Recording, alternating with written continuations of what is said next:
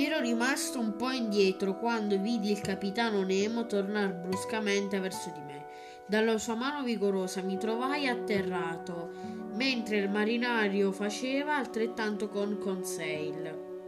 Dapprima questa specie d'assalto mi allarmò, ma poi mi diede un certo sollievo vedere che il capitano mi si accucciava accanto e restava fermo.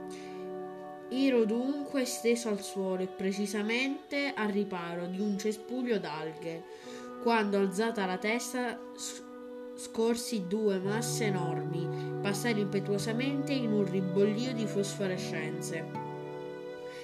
Mi si gelò il sangue nelle vene, avevo riconosciuto i formidabili squali che ci insidiavano. Erano una coppia di Tintotreas, pescicani terribili, dalla coda enorme, dallo sguardo opaco e vitreo, che attraverso fori sparsi nel loro corpo distillano una materia fosforescente.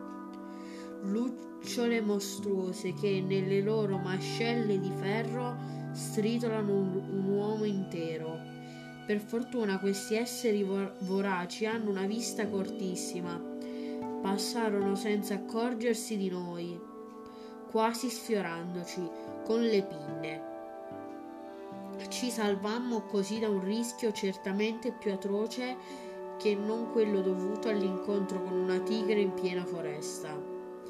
Mezz'ora dopo, orientati dall'alone elettrico, raggiungevamo il Nautilus.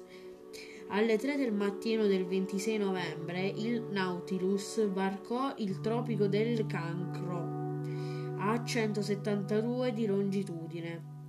Il 27 passava in vista delle Sandwich, dove l'illustre Cook trovò la morte il, qui, il 14 febbraio 1779. Dal nostro punto di partenza avevamo percorso 4670 km 70 leghe la mattina quando arrivai come sempre sulla piattaforma vidi a due miglia sotto vento l'isola di Hawaii.